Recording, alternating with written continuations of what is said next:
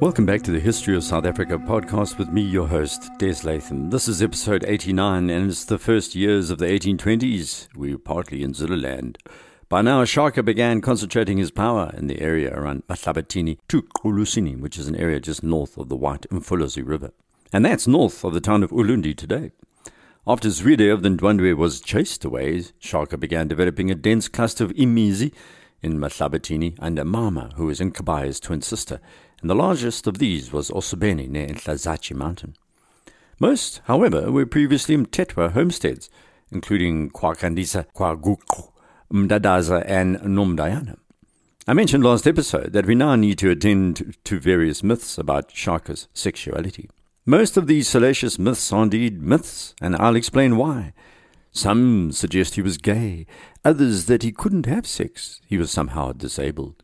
We must attend to this part of the story because a whole phalanx of myth-making has developed based on these misconceptions. Most Zulu oral storytellers and written evidence say that Shaka had no children. I'm going to explain why. He had an isigodlo of several hundred women, yet never had a child. How come?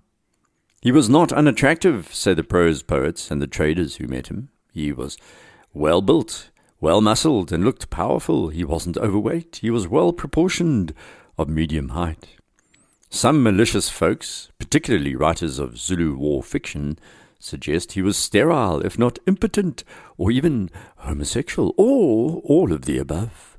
But the reality is that Shaka did not wish to have children. That's what Cetshwayo told the British later. Dingaan, who murdered Shaka, didn't have children either. You see, both feared the consequences of raising a male heir inside an insidiously violent military culture. These children are usurpers and competitors. Mpande, the king of the Zulu after Dingaan, was forced to share power with his son, a man called Cetshwayo. It was known, for example, that Shaka slept with four of his wives at the same time, two on either side of him, one at his head and one at his feet. He apparently enjoyed them, but didn't impregnate them. There are many ways to achieve gratification, they say, and he was known to enjoy gratification. He's also known to have partaken of ukuhlobonga, which is external sexual intercourse. It's what had got his father in such trouble with him, Senzangakona was supposed to ukuhlobonga Nandi, but things went out of control. Shaka was known to have many isiklebe, or lovers, Unfortunately, he was also known to have raped women while a youngster fighting for Dingiswayo. He was never punished for the attacks. He is also reported to have made a mistake in his ukuhlobonga and did actually have a single son called Zibizendlela. The youngster escaped and survived in exile, it is said. Once he was a king, and if any of the women he slept with somehow became pregnant, traders such as Andrew Smith alleged that he ordered them to have an abortion. If that abortion failed, the woman was killed. One of the oral storytellers by the name of Sutkawacha confirmed this later. But Charles McLean, who lived with Shaka, tells another story that any concubine he impregnated, any umlunkulu or isikrila who became pregnant, was sent away to live in obscurity in a distant homestead. The banished women could keep their children, but they could not say they were of royal blood, or they'll all be killed. With that slightly sensitive section out of the way, emerging around now was a fascinating man, Mapita Sojiyiza, described as stubby, dark, and shiny black by Zulu oral historians. He was from the Mandlakazi lineage, very close to the Zulu chiefly family. But he was the son of a foundling called Ngwabi, who had been adopted into the Zulu royal family and adopted a Zulu name. Mapita's mum, Ngwabi, had died while Sojiyiza was still in the womb. He was somehow saved and then raised by Mhlaba of royal lineage. Later, this would be argued that Mapita actually wasn't a royal member, but let's continue the story. You see, Shaka appointed Mapita to run the southern half of Zwide's and Ndwandwe territory, now that he'd headed off north to escape the Zulu king's clutches. Mapita controlled the region northeast of the Umfolozi. I said last episode that Shaka had taken away the rights of all the chiefs to execute anyone. Well, there was one exception, and it was Mapita. But what the Lord Shaka giveth, he taketh away. Mapita did not have an isigodlo, a regiment of unmarried women. He also did not become an isukulu, the central elders of the Zulu kingdom. I bring up Mapita for a number of reasons. One is to highlight how the constant debate about who was a proper Zulu and who wasn't confused all and sundry who came into contact with the Zulus. Was he royal chiefly blood or not? No, say some, yes, say others. The second reason Mapita deserves his own story is that he survived Shaka, who was going to die very soon, and lived all the way to Cetshwayo's reign in the 1870s. That's a very long innings indeed, considering we're talking about the period 1820 to 1821 at this point. And the Zulu praises sung about Mapita include this verse Stabber that cannot be denied, he who rolls back the mountains so that the sun appears, fierce piercer of the stomach, jackal that escaped the trap when others had been caught the previous day. Apparently, he was both an excellent warrior and a cunning diplomat, according to the traditional tales. Shaka would visit Mapita's homestead only once during his entire reign, avoiding the northeastern regions, and Shaka, of course, preferred to roam further south. And it's further north that things were beginning to move. By mid 1821, Delagoa Bay had slumped into what you'd call a mini depression, worsened by reports of local raiding parties. On the 5th of July 1821, the governor of Delagoa Bay, Caetano da Costa Matosho, reported that the people known as the Tembe, living inland from the harbour, had been attacked by a huge force numbering thousands. The attackers were trying to seize their necklaces and bracelets and bangles, the copper goods mainly. The incident is very important for a number of reasons the size of the attacking party, for example, and their origin. The Tembe said they appeared to be the people of Chief Inyamboza living near St. Lucia Bay. Inyambozi was the name used as the Mthethwa, and we believe that it could have been an impi led by Dingiswayo's son, Somveli. He left the area dominated by Shaka at about this time, according to oral tradition. There's another possibility. Governor Matosho lived on the coast and never travelled inland. He relied on reports from third parties that were often just plain wrong. They could have been linked to Zwides and Ndwandwe, now operating not far away along the headwaters of the Komati River, or the Soshangani or Zwangendaba's people. Whomever they were, however, it was what they represented that is most important disorder. One thing we know for sure the attackers were not Zulu. By now, Zwide's other chieftains, Zwangendaba and Ndwandwe, had set up shop in this part of southern Africa, and by 1821 he was raiding for both ivory and slaves. Slaving was not intrinsic to this region. It was happening further northeast, as you know, but slaves did form parts of various forms of exchange around Delagoa Bay. Zwangendaba was based along the lower Limpopo Valley region and at times travelled north to Inhambane, where he sold slaves to Portuguese and Arab traders. According to records kept by Delagoa Bay officials, there were around 13,000 slaves exported in 1820, 21, and 22, but by 1823 this dipped to almost nothing. By 1823, the Tembe people around Delagoa Bay were no longer functioning as a social unit. They'd fractured and had taken to hiding in the woods, with famine the main reason, along with violent incursions by what or who could have been the Ndwandwe. We must focus now on three vital people and what happened to them shook southern Africa to its core. This is no exaggeration. First was Mzilikazi's Khumalo people, second, Mpangazita's Hlubi, and third, Matiwane's Ngwani. You've already heard how crucial Mzilikazi is to our story. In some ways, he's far more important than Shaka himself, and by the time we've ended our discussions about him, perhaps you'll agree. Mzilikazi's role in southern Africa lasted far longer than Shaka's. He covered far more territory, thousands of kilometers in the end. He founded a new nation from scratch called the Ndebele of Zimbabwe, and their ferocious warriors were going to clash with all sorts of people, not least the Boers and the British. Right now, the people of the Khumalo had been living in small groups sandwiched between the Zulu and the Ndwandwe along the headwaters of the White Mfolozi. They claimed the same origin as both. They were Ntungwa. They were rolled down in a grain basket by the force that had created the Nguni of this region as the oral stories go. They then moved to the Ntumbeni Mountains overlooking the south bank of the Mkuzi River, and Mzilikazi had married into the house of Zwide of the Ndwandwe first. There are two stories about what happened between Shaka and Mzilikazi. First, that he was defeated by the Zulu, then became an Induna in Shaka's army. Then Shaka tried to have him killed in a fit of jealousy, and he escaped. The second part of the story is true, Shaka tried to lure him to a feast at Bulawayo near Eshowe, but he refused and made off in the night instead. There is a praise song about Mzilikazi that goes, White spotted one who was seen by his face in a crowd who refused to eat the leg at Bulawayo. The leg of the cow, of course. We know that Zwide killed Mzilikazi's father, Mashobani, then kept his son in bondage. Mzilikazi managed to escape from Zwide when Shaka defeated the Ndwandwe chief at the Battle of Mhlatuzi. The Khumalo under Mzilikazi then escaped from both Shaka and Zwide, and by all accounts they didn't go quietly. They proceeded to plunder the country as they moved northwest, taking all the cattle they could find as they fled. The Nchilinga people, for example, have a story about how Mzilikazi pitched up one day and stole all their cattle. They went to Shaka for help, but by the time he sent his impi, the Khumalo chief and his people were nowhere to be found. Their days of traveling across southern Africa, a kind of itinerant transhumant paramilitary lifestyle, had begun. The people that now run in the millions and live in western Zimbabwe began their exodus in 1821 as a small group of 300 from Zululand.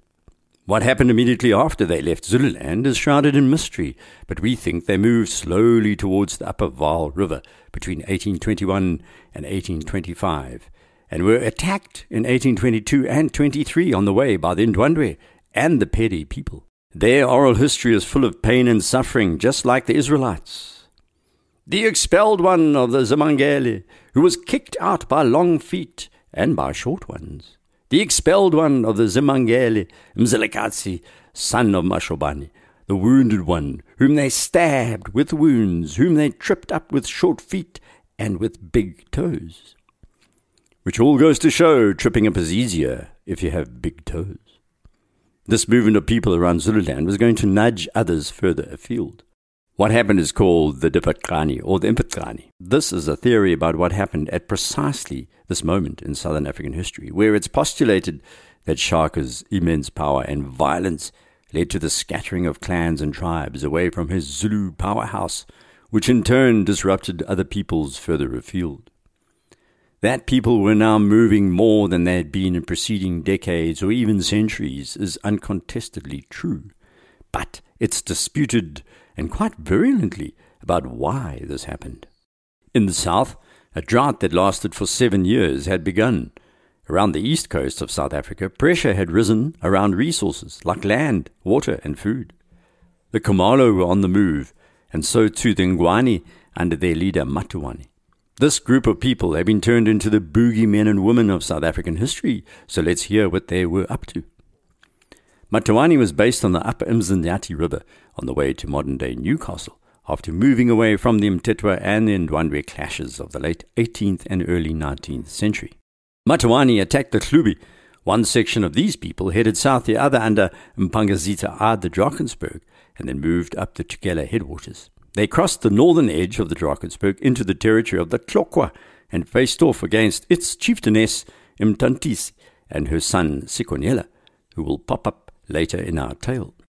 So the Tlokwa by 1822 were raiding north into the Highveld, and at some point around this time, Mpangazita of the Hlubi rolled through the western Caledon Valley, followed by Mtantisi of the Tlokwa.